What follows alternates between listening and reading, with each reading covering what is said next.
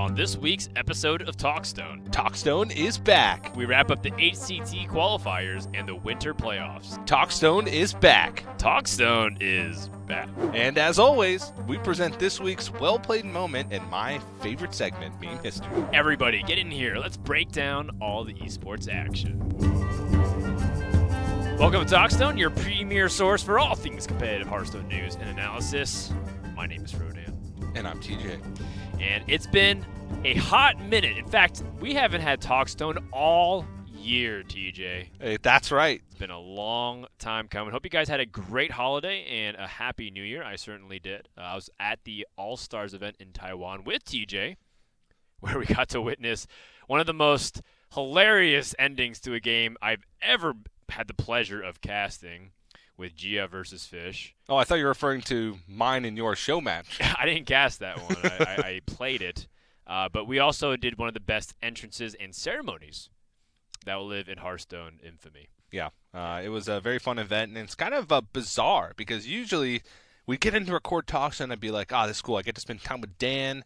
I yeah. get to banter with Dan a little bit." But now Dan and I are we're kind of a thing. We're we're, right. we're back casting with each other a little we're bit. We're like public now. We're official. yeah, we're we are official. It's not like Facebook status worthy yet, but uh, we'll, we'll we'll work up to that. It's but complicated. TJ and I have been casting a lot recently. It's been really fun. It kind of reminds me just of like the old days where we would just mess around on like the Legendary series yeah. um, and talk about everything except Hearthstone. Mm-hmm. So I figured we'd carry that over to Talkstone today. We could talk about everything but the game. But uh, that's not what they brought us here to do, and I'll get fired. They'll probably edit it out anyways. so let's go ahead and jump directly into HCT and everything about competitive Hearthstone. First thing we want to do before we get too deep into what happened at playoffs the past few weekends uh, in January, we want to acknowledge all the hard work in 2018 for the Year of the Raven and congratulate all the players who were able to earn the title of Hearthstone Master from one to three stars. Uh, and TJ, we end up having two players who managed to cross that threshold of three star Masters. Yeah, Hunter Ace and Justsaiyan. Uh, Hunter Ace uh, was the first player to hit it, and actually he was asking us if we could make a four star Master because he wanted something to work towards. Uh, once he hit three star. I mean, look, look the the one star master started at 150, then it was 175, and then it was 200. So if it was 225 at four star masters, Hunter Ace would have also cleared that too because he ended at 231. Um, this kid's nuts. And that's if he stopped there. If we had added a four star and a five star, he probably would have tried harder those last couple seasons. Yeah.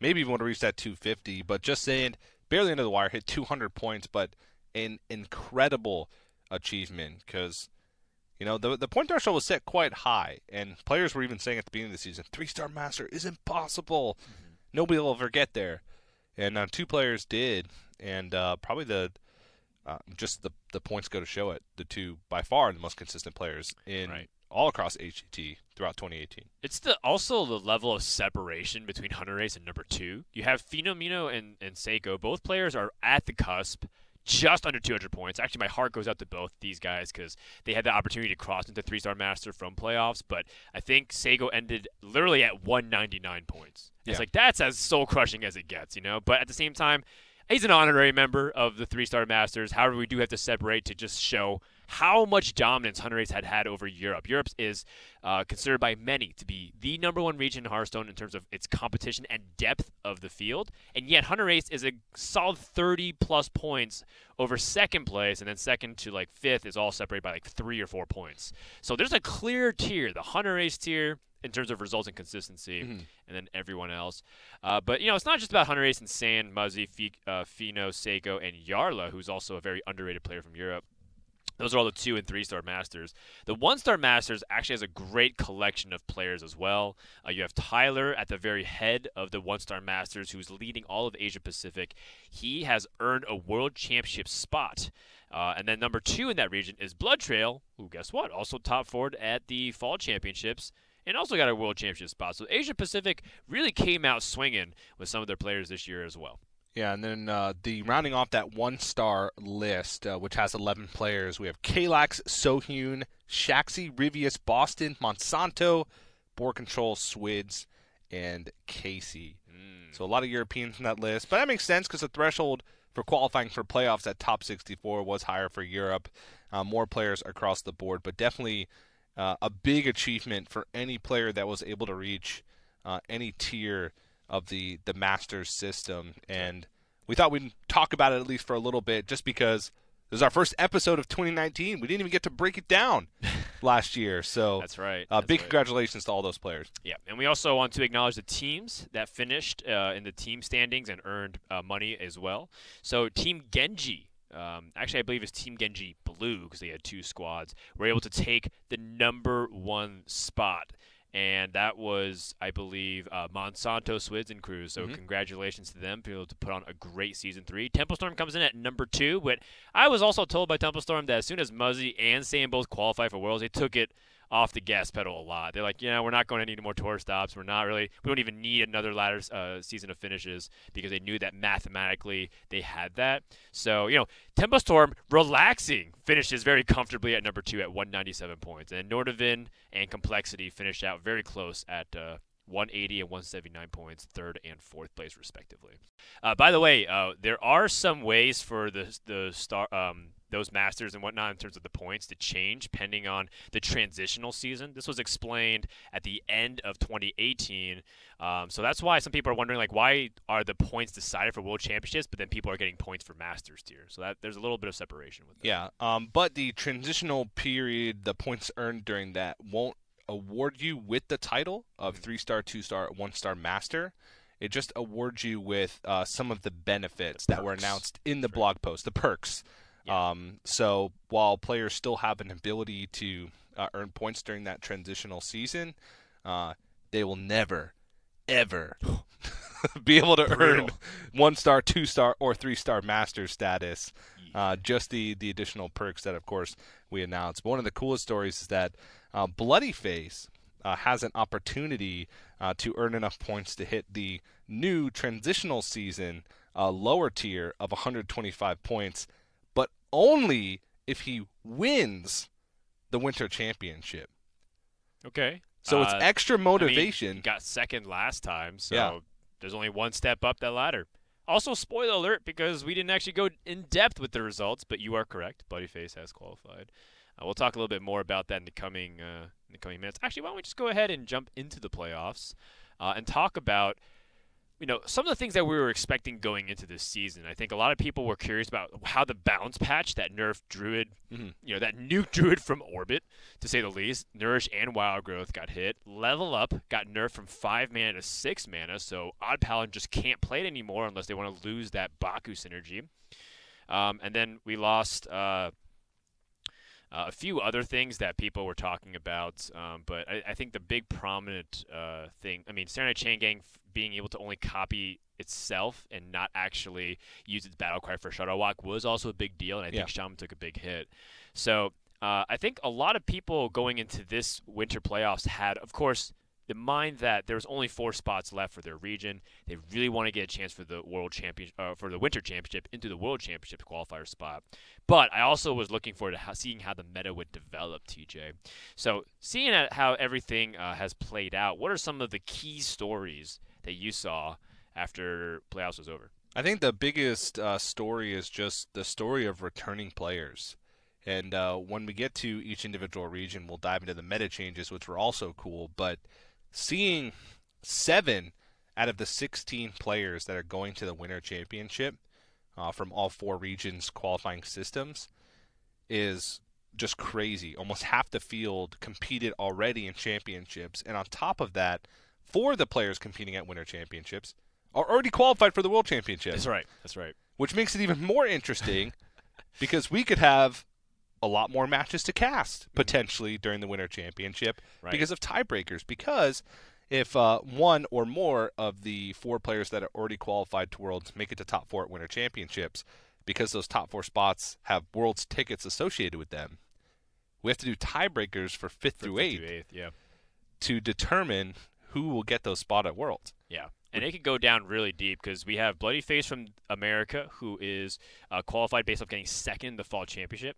Bunny Hopper and Viper. Bunny Hopper won uh, the Winter Championship, and Viper got to the top four, uh, where it was a really iconic match that they had in the semifinals. And then uh, Tyler's the number one points leader for Asia Pacific, which also means that if he were to get to the top four, his spot as the regional point leader is given to the next highest player, which is Blood Trail. Blood Trail. But Blood Trail also is qualified for the World Championship, so the third highest point earner, which happens to be Rivius, who has Mm-hmm. also made a championship appearance, and I don't think anybody would contest whether or not he belongs to hang with the top players. So, if you're a Tyler fan, or if you are a Rivius fan, you are really hoping that Tyler does well uh, in the Winter Championship. So uh, definitely a lot to pay attention to, but yes, the level of consistency is phenomenal. Four players from the World Championship have made it to the has making it to the Winter Championship. Uh, f- seven players are returning from previous championships. We had four from summer and three from the fall Mhm. uh, because we're counting Tai Miao and Lion King who made it previously. Um, in fact, why don't we go ahead and talk about China qualifiers? China's still, you know, kind of a, a, a region that's a little bit isolated from the rest of the English-speaking community, or just from the rest of the world, really. But um, you got to look at Lion King, Tai Miao, Yue Ying, and Jing. Now, Yue Ying and Jing both are players we don't know too much about. But Tai Miao, we saw him previously, and I thought he played very well. Out Mhm. of all the Chinese players, I think he played the best in the previous championship. And then Lion King, who brings bold strategies, and I think it was highlighted by his popularization of the Holy Wrath Paladin, TJ. We talked about this a couple times on the broadcast, but for people who don't know, Lion King went really far and deep and won with Holy Wrath Yes. OTK Paladin, which people thought was kind of a joke and a meme, but then people started playing more with it, and then it became one of the most popular decks by week two of the playoffs. Yeah, it was. Uh, it's pretty insane. And Lion King, within the Chinese Hearthstone community, is known for innovative deck building. He was also uh, one of the players that uh, popularized the Worgen OTK warrior back in the day, and uh, just kind of known for his off-the-wall deck building. And we we've kind of seen that even at I can't remember any specifics, but if you just look back at his lineup uh, from Fall Championship, he even had like a few cards or uh, a few little strategies that were uh, unique, even if his archetypes were the same.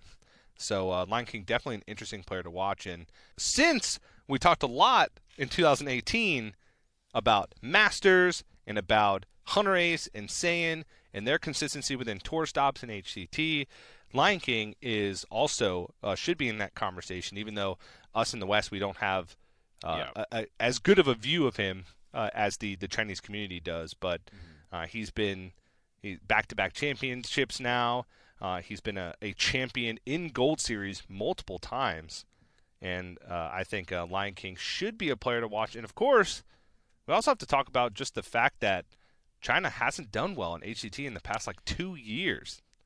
Well, I mean, if you look at the World Championship Global Finals, Jason Zhou got to the semifinals twice, which is, you know, that's that's as good as it gets, really, in terms of consistency. Getting to third place effectively, Yeah. for two years in a row. I mean, we haven't seen Jason Zhou omega Zero in, in quite some time, but it's largely because I think that there's just new blood rising up. Um, I think those guys have done it and been there, so they're getting a little bit complacent and laid back with whether or not they care about results as much. And then you have uh, Tai Miao and Xiao Ti and Lion King. I think this is their year where how they've been rising up and staying on the grind. You know, you kind of mentioned that Lion King's qualified like half a dozen times by Mhm. now. Uh, Tai Miao is doing really well, and and also what I love too about this new wave of Chinese players is that they're really trying to connect to the English audience. Xiao Ti and Tai Miao post on Twitter Yeah. and tweet in English and meme and post their deck lists in English, which I'm really grateful for because I, I feel like I know Hearthstone, but then when I when they post deck lists in a different language, I'm like, what is this card? I have no idea.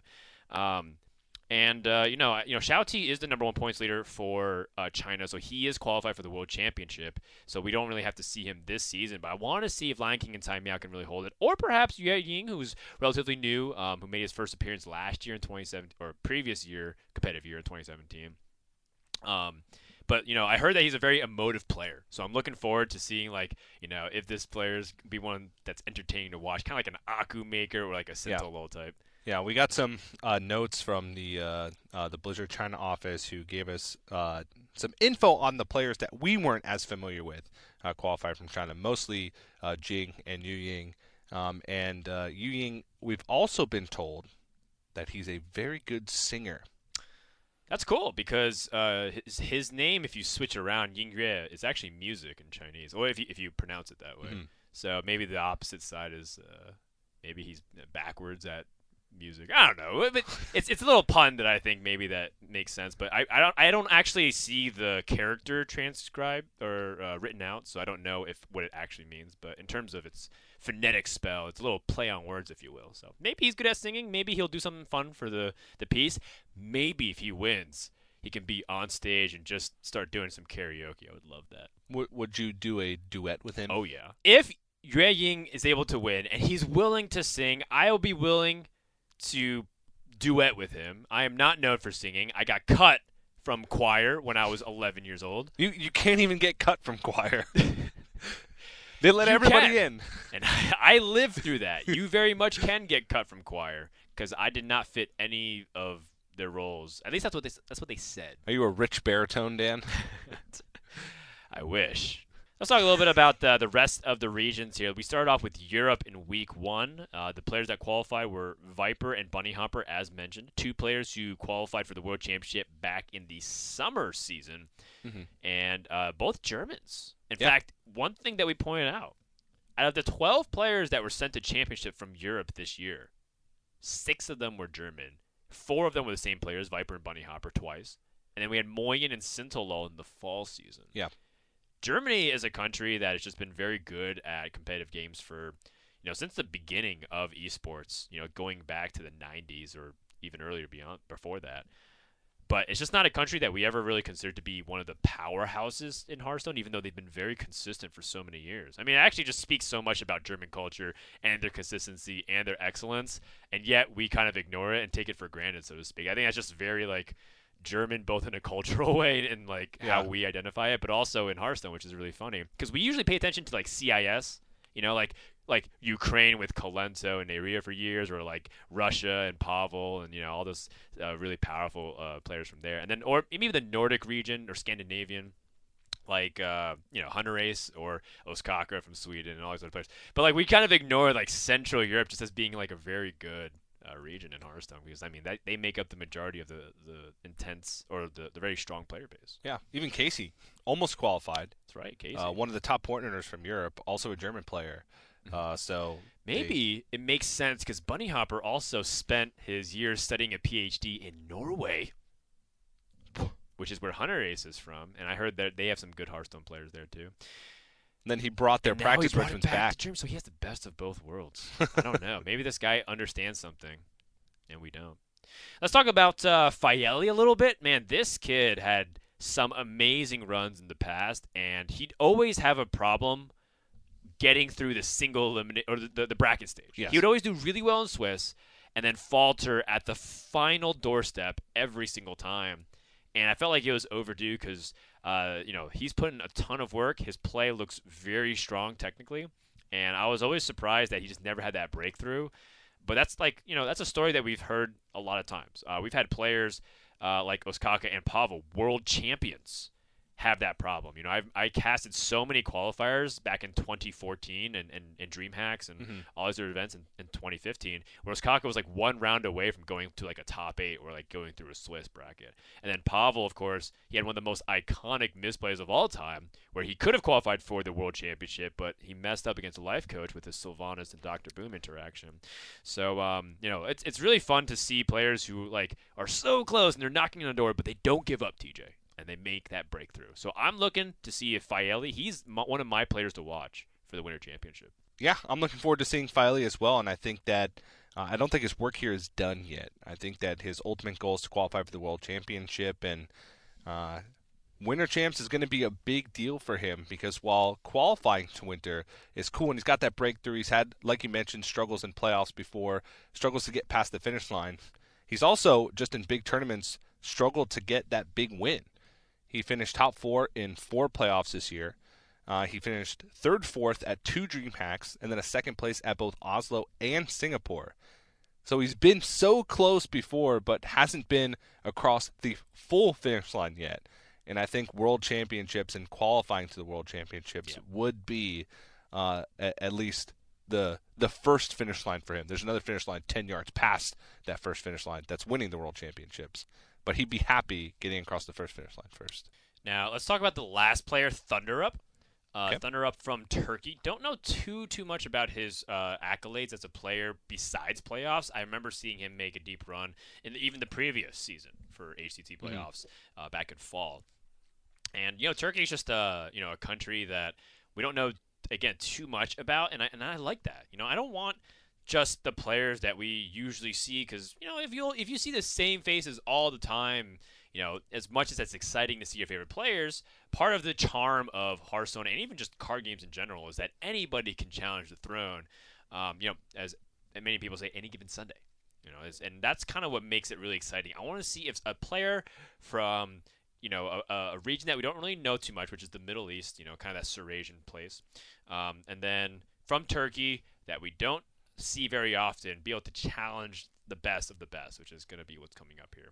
I mean, that was the same with like Latin America, for example. Like we didn't really know too much from like Empanizado when he was from Mexico, or Yeah. uh, Diego Diaz from Brazil, and they were able to come, and I think that they can really hang with all of them. So don't sleep on Thunder Up. I mean, he might be a player that's able to make a miraculous run and inspire a lot of people to follow after him. Now over to Americas, we have Bobby X, Noblord, Bloody Face, and Ike. Bloody Face, the second place finisher for the fall season, so he's already world championship bound, as TJ mentioned before. Should he be able to win the winter championship, he will also earn that transitional season benefits of being invited next year to a live global event.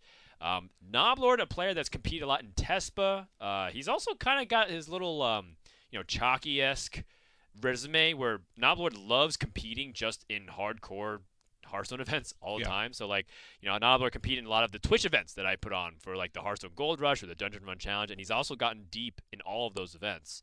So this guy has just a sharp mind for the game, and more importantly, people rely upon him as a practice partner, as a think tank um, member of like a lot of groups.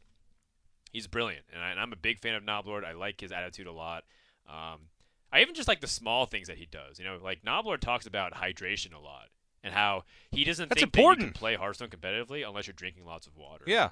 And it's just like the small stuff like that, I think, gives you like that 0.5 to 1% edge every single time. And if you just keep adding that up, I mean, that's how you get to be an elite player in Hearthstone by getting those small percentages every single time and not ignoring it. Um, and I think it just shows too, but the fact that Bloodyface and Noblord, they both brought no hunters in their lineup. They brought druids instead. Hakkar, Fatigue, Mill Druid to try and deck out as fast as you can, King Togwoggle, and then the Hakkar shuffles Corrupted Bloods over and over and deals something like 70 damage. And the reason why is because everyone was bringing aggressive decks. And so controlled decks and lineups that Viper and Bunny Hopper brought killed that.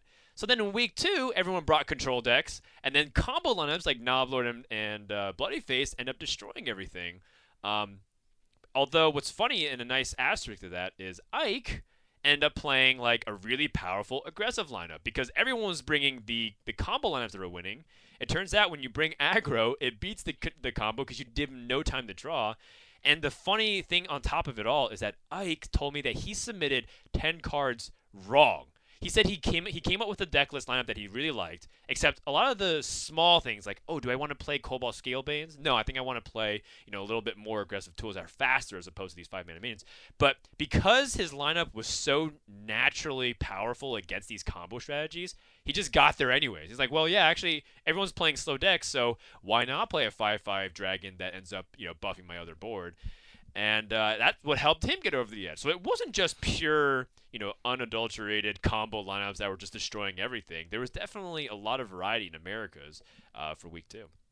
And on that Ike story, I even kind of said to other people on the Hearthstone esports team when that uh, whole uh, thing was going down, where um, Ike couldn't submit at the last minute his new updated lineups. Right. I looked at them side by side, and then I looked at the field of decks, and I said, I don't think he even wants to submit these these updated lineups. I think he just wants to keep with his old lineup Exactly. and uh, it turns out it worked out. He even tweeted, he said, "I'm playing an unoptimal list, but I'm going to give it my best shot anyway," and he he qualified. So. Uh, even the story behind Ike too. You know, he posted a tweet longer about what Hearthstone means to me after he qualified, And um, he was mentioning that during his interview process when we talked to him on camera, TJ, he didn't feel like he communicated enough just how important this victory was to him because there was a very emotional time when he won. Because when you when you win, you're all you're thinking about is like, oh my gosh, I did it. I don't know what, what to think. You know, like I can't believe I did it. Relief, you know, uh, excitement, whatnot.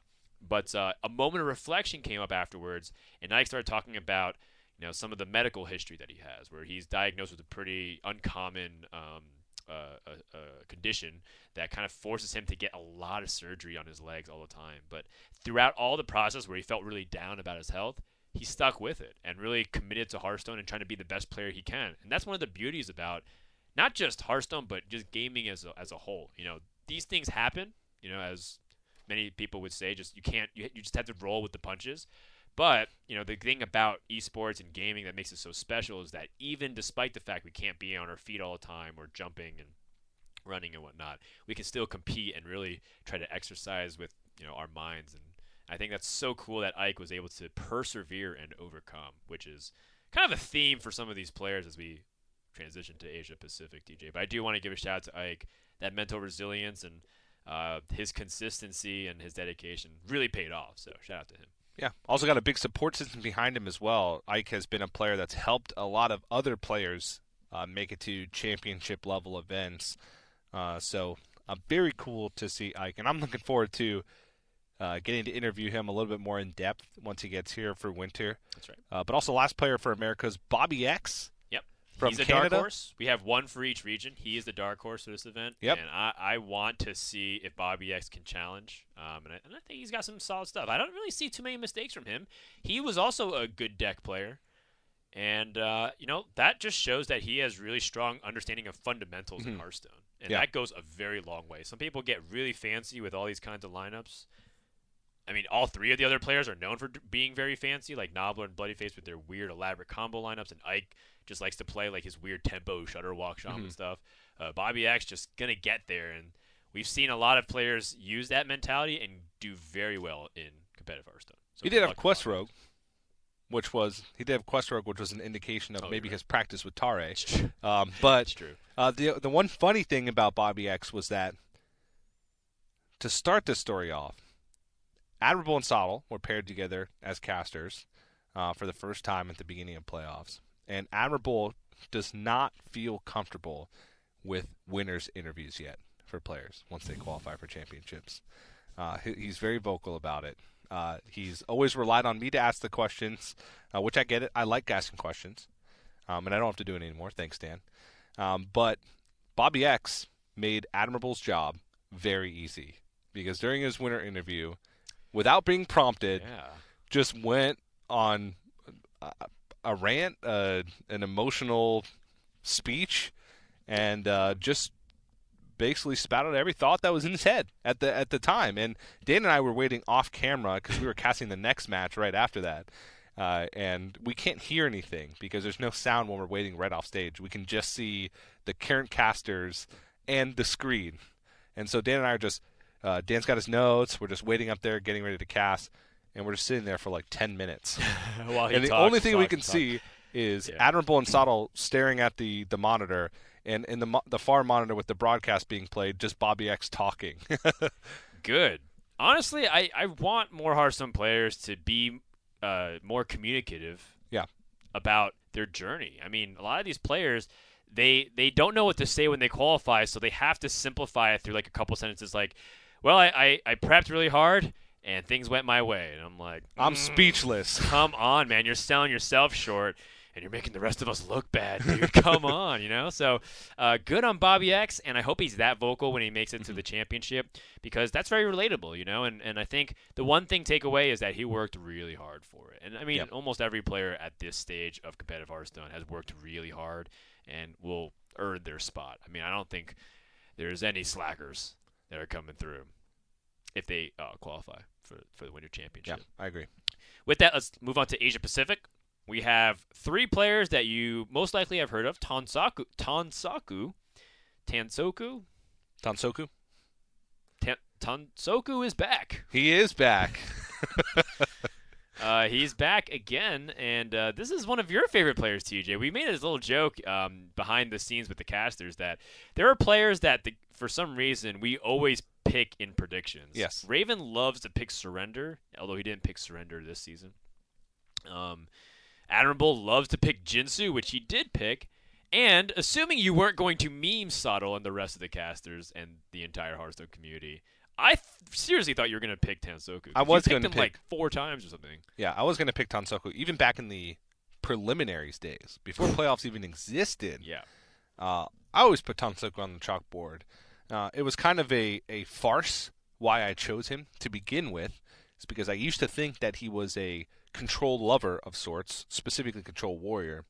And when he came to the previous championship, he informed us that that was not the case, that he did not like playing control, But hated he would suck it up and play it if he thought it was good.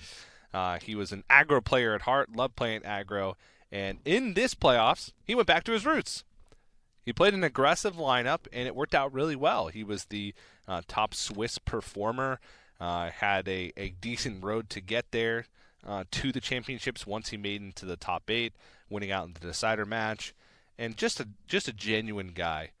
Uh, Yeah. He is also a big fan of me. I told this story on an episode of Talkstone last year. I don't know if he still has this in his possession, but I did sign in permanent marker the back of his phone. Nice. Uh, so I hope that he brings that with him, even if he doesn't use that phone anymore. If he still has it as a keepsake, and uh, we'll bring it, and I can sign it again, or I can sign his new phone, TJ, whatever he wants. you already pawned it off and sold it for 2x the value. So I don't think it's worth that much. I honestly don't think it's worth anywhere near that much. it lost a lot of value. Yeah, it was it was a nice phone, and uh, I ruined it by writing my name on it. So Yeah, we've um we never had a Japanese player at the World Championship, have we? We had uh you know last year it was you know SamuelTsao and Tom um and Surrender as like Mhm. the Asia Pacific guys. Um so you know Tyler who also qualified by the way and we'll talk about in just a second. Tyler and Bloodtrail are the only APAC reps that are qualified for Worlds this year. And uh, Tansoku can not only be a person that joins that, but groundbreaking for his country and region because Japan has just been on the constant come up since you know la- since 2016 when we first saw Matsun and you know and it went to like Wuya and all Yeah. these other Japanese players, you know Glory and all these players. I want to see them continue to have that consistency because you know the Japanese they are very vocal about how they inspire each other. In Yeah. the meantime, we also have a, another Korean player go through in definition. He's the dark horse. We mentioned that there's one per region that's going through right now. Um, you know, definition I don't know too much about, but I think what's important to know is that you know we've always had Korean players at the World Championship, Yeah. and this is their last chance, you know, to get a Korean player on stage. You know, two years in a row it was Kranich.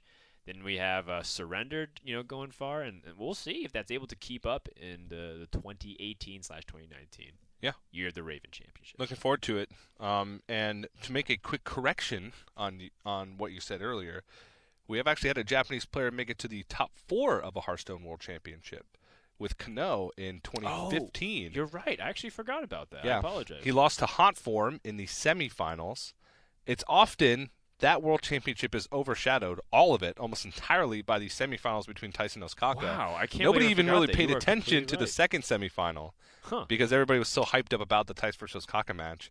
Uh, but Kano didn't make it there. But that's the the furthest a Japanese player has ever made, which is pretty far. It is far. But it was a long time ago, and the whole system's changed since then. The way you qualify, uh, the caliber of play in general, uh, where the best play of the entire year was someone pinging their own face, which was in the Thijs Ostkaka series in the Freeze Mage Mirror. That's right. Um, but yeah, um, I, I think Tansoku uh, could be the next Kano, so to speak. Hopefully, I mean that's been several years now uh, since we've seen that run. Almost four years. Yeah, uh, we'll see if he's able to keep that up. Uh, last player is Roger from Taiwan. Uh, we had Taiwanese players do very well in HCT. Mhm. There's a lot of good players that come out from Taiwan in general. Um, and I think, you know, what's funny is that Roger, had, kind of like a lot of other players, has transitioned into being mainly a streamer.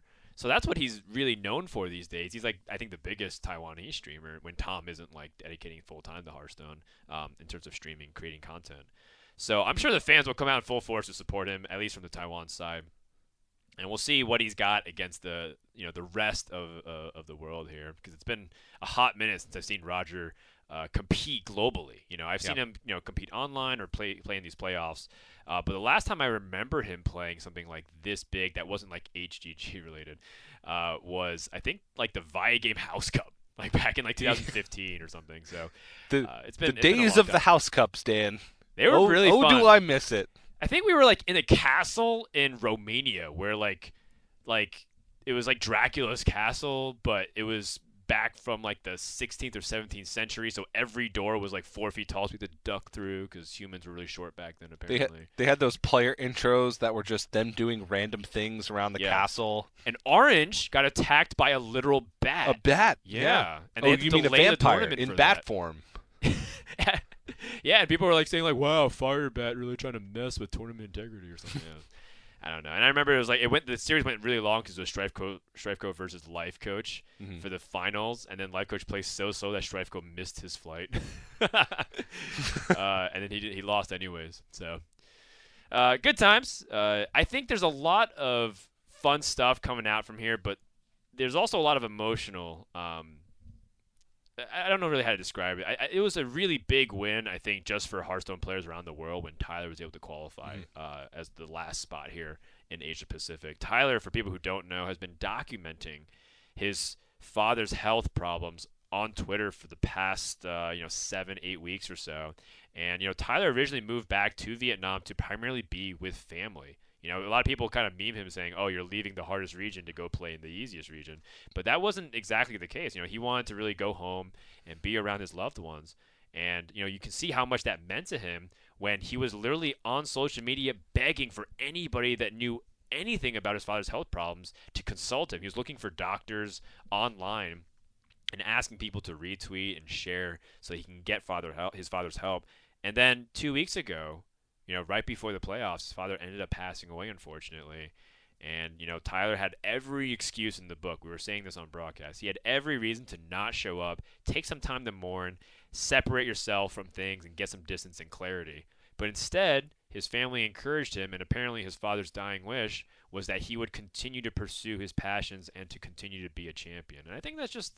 I mean, look, I've said this story like four or five times now, and it still gets me emotional just thinking about it because it's a very touching story. I, I, I'm pretty sure our producer and all the people that create content and interviews at the Winter Championship are like, yes, finally, you know, we have like a lot, really powerful story, not not from like a selfish point of view, but just like this is the kind of stories that they want to tell Yeah. for the Hearthstone Championship Tour.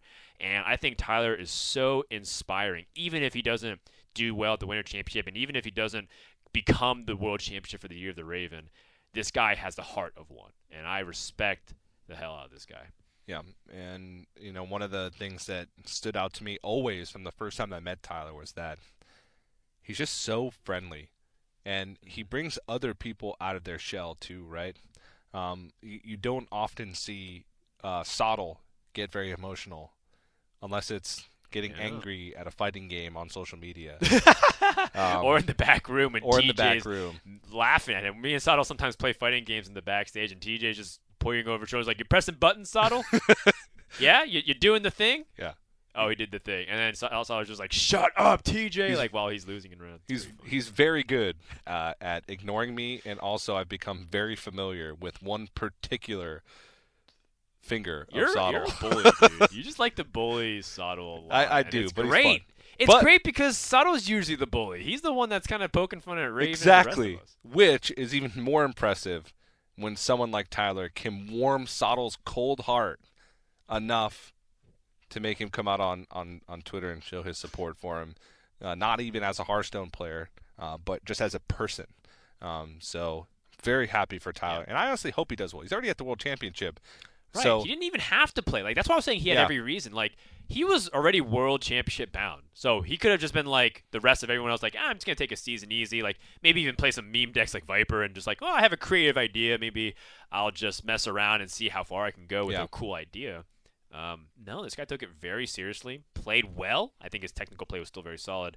And I think that just sets the stage for a fantastic field of 16. As you mentioned, seven players having championship experience making a return just in this year alone. and then you also have four players who are world championship bound, and then a lot of uh, you, you have- a handful of underdogs and a handful of consistent players. We'll find out. I'm really excited. Uh, championship starts at uh, the end of February, Mhm. so you know three to four weeks from now, TJ is going to come up real fast. And then we take the top four players, or the the top four players that aren't world championship qualified, and uh, we'll give away the last spots. We've been improperly saying last call points for so long now in Hearthstone, but this is the last call, seriously, Mm-hmm. for the year of the Raven. It is. And Dan, as we wrap up talking about playoffs, I do want to mention one thing. And that's that it seems like this is the season of, of sentimental stories. And I also think that playoffs kind of coming to the a close, being the end of this HCT era, since we're moving on to a new system, it is kind of sentimental for us casters and also the production crew that got to work on playoffs uh, for some time because it's it's been a challenge. Playoffs is a crazy It's beast. a massive undertaking. It's m- multiple venues across the world with often almost a hundred players being coordinated in and broadcast all at once with multiple matches happening simultaneously.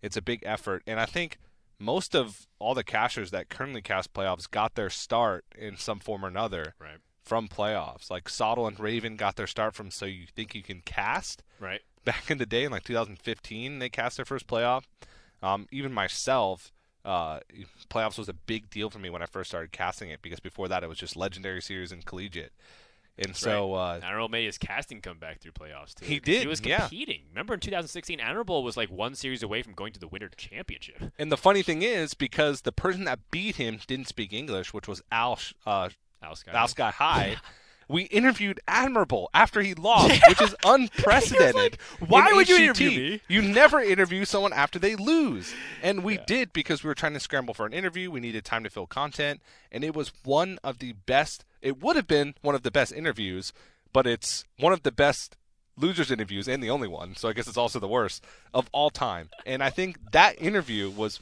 what got him back into casting. People were like, this guy can talk. Yeah. And, uh, uh, and he's got a nice beard. Um, but it, it was so cool, and I think uh, again something that can warm Sottle's cold heart. He made uh, a post on on Twitter about what Hearthstone meant to him and what playoffs also uh, meant to him, and it was really cool to read because um, it, it just I've been close to all you guys, all the cashers for some time, and I'm excited for what's going to come.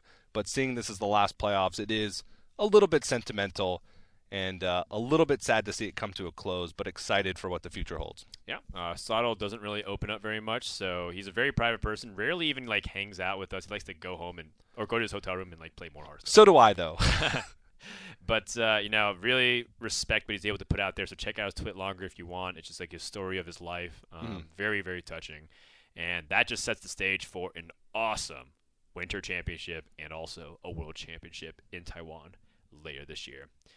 So with these 16 players and our wonderful casters and all the sentimentalism, TJ, going into this season of Winter. Uh, I'm really excited not only for the next coming months, but the next few months because the World Championships which is happening in Taiwan, is going to be great. If you guys are going to get a chance to check out that trailer, here it is now.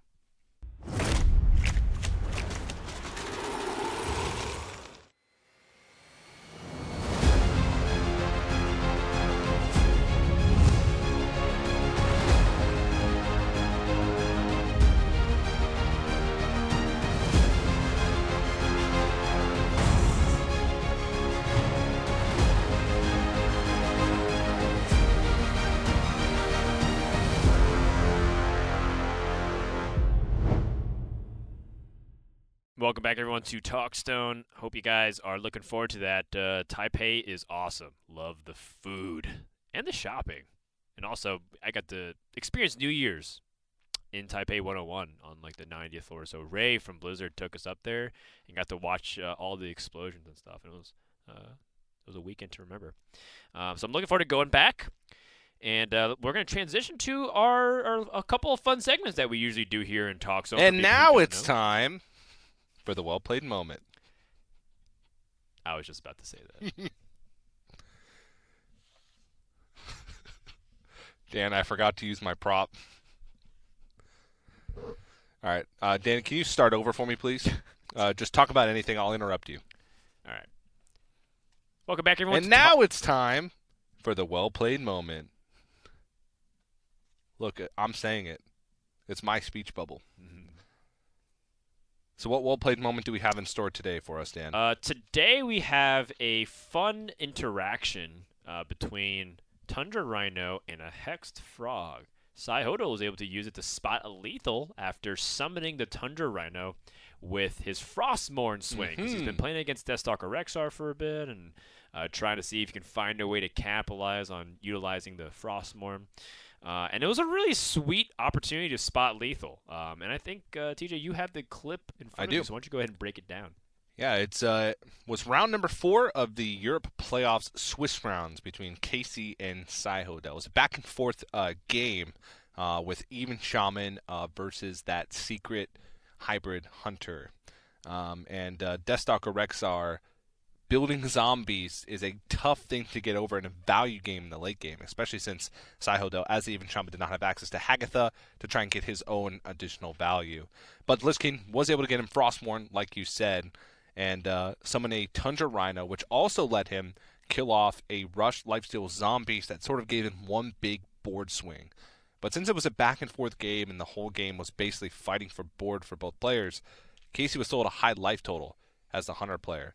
But Sai Hodel, with the Tundra Rhino, was able to get a Flame Totem and put Casey down to 23.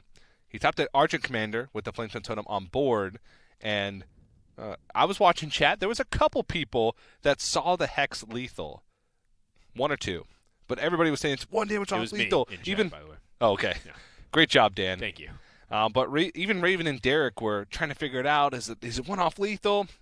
But when all faced with his minions, hexed the links that was next to the Flametongue Totem, which of course the Hex uh, Frog is a beast, and the Tundra Rhino gave it charge uh, to be able to push uh, for that lethal Oh, damage. yeah, it was great having the frog get the finishing blow, and then Mhm. uh, you know, the the fact is, it's a team effort. You know, Flame Totem gives the buff, uh, Lich King gives the the weapon to summon it back, Rhino gives it the charge. It was a really cool spot. And, you know, granted, I think a lot of people might look at the game context and think, oh, Sayodel made mistakes prior to that.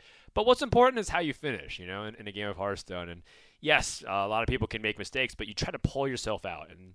I think uh, being able to spot these unconventional uh, opportunities for lethal or a really cool line of play is actually a well played moment, TJ. So I, I think it was a great choice. And, you know, we could have picked a lot of them, but I think that was my favorite one. Yeah, and it's a it's a flashy play, and it's a little bit of, of surface, right? Sometimes we go super deep with the well played moment. Uh, we we get things that are big setups or, or Right. things that are unconventional uh, lines of play. Uh, but every once in a while, we just like to be reminded why Hearthstone's a cool, flashy game, and lethals like this uh, are what are what get those exciting moments or make those exciting moments uh, even cooler uh, when players are able to capitalize on it. So, for those reasons, Dan, that you mention and that I mention, that's why this was our well played moment. And with that, well, you want me to I'm say not- well played? Yeah. Well played. no! You're supposed to coordinate it with the movement of my mouth. Watch, watch, watch. okay. Well played. All right. We'll practice that. Sorry, we have a We'll little practice that. desync here, TJ. We're getting there. Little little desync. Uh, Dan and I Maybe are just in the same maybe room. just mouth a bunch of nonsense like those old bad kung fu dubbed movies. Yeah. Where you're saying like 50 words, but it's like a it's like a five word sentence translated. Dan, you're my translator. Sometimes I need it.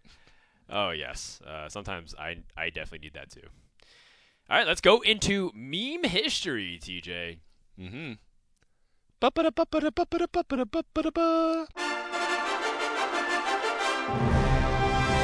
The first meme history of the year, and this one is a classic that ends up being used fairly often, even to this day.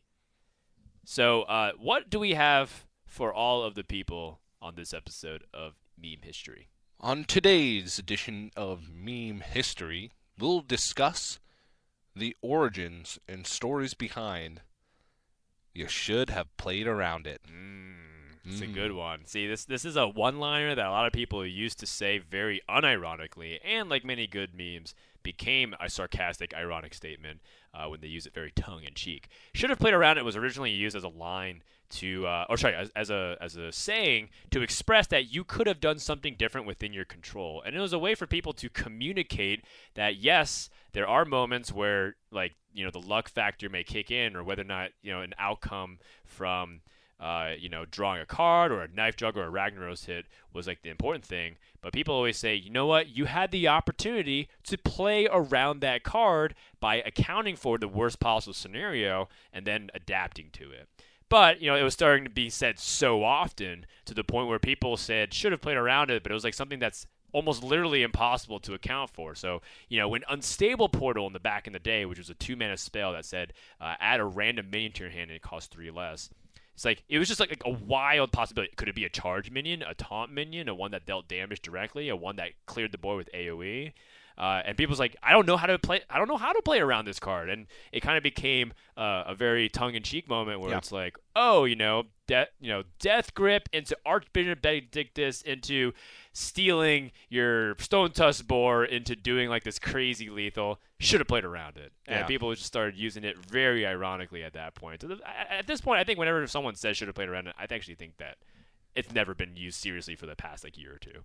It, yeah, it's and it's hard for us to find the origins of who was the first to use. You should have played around it, ironically, Yeah. but uh, as all good historians do, we can wildly speculate about the true origins. Could it have been Hearthstone superstar Kripparrian who was the first to use it, ironically, or perhaps the mayor of the long lost kingdom of Value Town, Trump, who may have been the first to use it. Uh, we may never know, but one thing is for certain Reynad will claim ownership of it. yes, and it is a dank meme. That's right. Uh, it's it's one that's really old. I mean, we even have some clips from like the well played moments over the episode talk zones that showcase that, right? Like when the Stormbringer summoned the the Gunspire turret and then Volcano for lethal. Like Should- how, you you should have played around. Should have played around it. Yeah, like, that, that's when you can use it. So a lot of people, you know, use that as a way to kind of have fun because you know sometimes there's just ridiculous moments in Hearthstone that you can't account for, which is why we love it and sometimes hate ourselves for it. Yeah. But uh, it's it's definitely part of the charm of the game, and it comes out every now and then, and that's when you drop the very fiery one-liner in chat with proper capitalization and a period at the end. Should have played around it. Or perhaps the next time your opponent plays Gilded Gargoyle on three and four and kills them, and then double coins out a Zerek's Cloning Gallery on turn seven, and double Mind Blast you for 40 damage in the face, you can tell yourself you should have played around it. So I hear what you're saying, TJ, but that example in itself, you can actually counterplay those scenarios by using things like Nerubian Unraveler to make spells cost a little bit more, or you can have people fill up hands so that way they can't utilize their space. Some people are playing like King Mukla, for example, to fill up their opponent's hand so that way they overdraw certain things. Or we have seen this past couple weekends that Mojo Master Zihi, when utilized against combo decks, can be really powerful. And then, of course, people are ignoring classes like Shaman and Mage, which have the polymorph effect to transform things like the Gilded Gargoyle to deny the spell and also dilute their pool of resurrects so that even.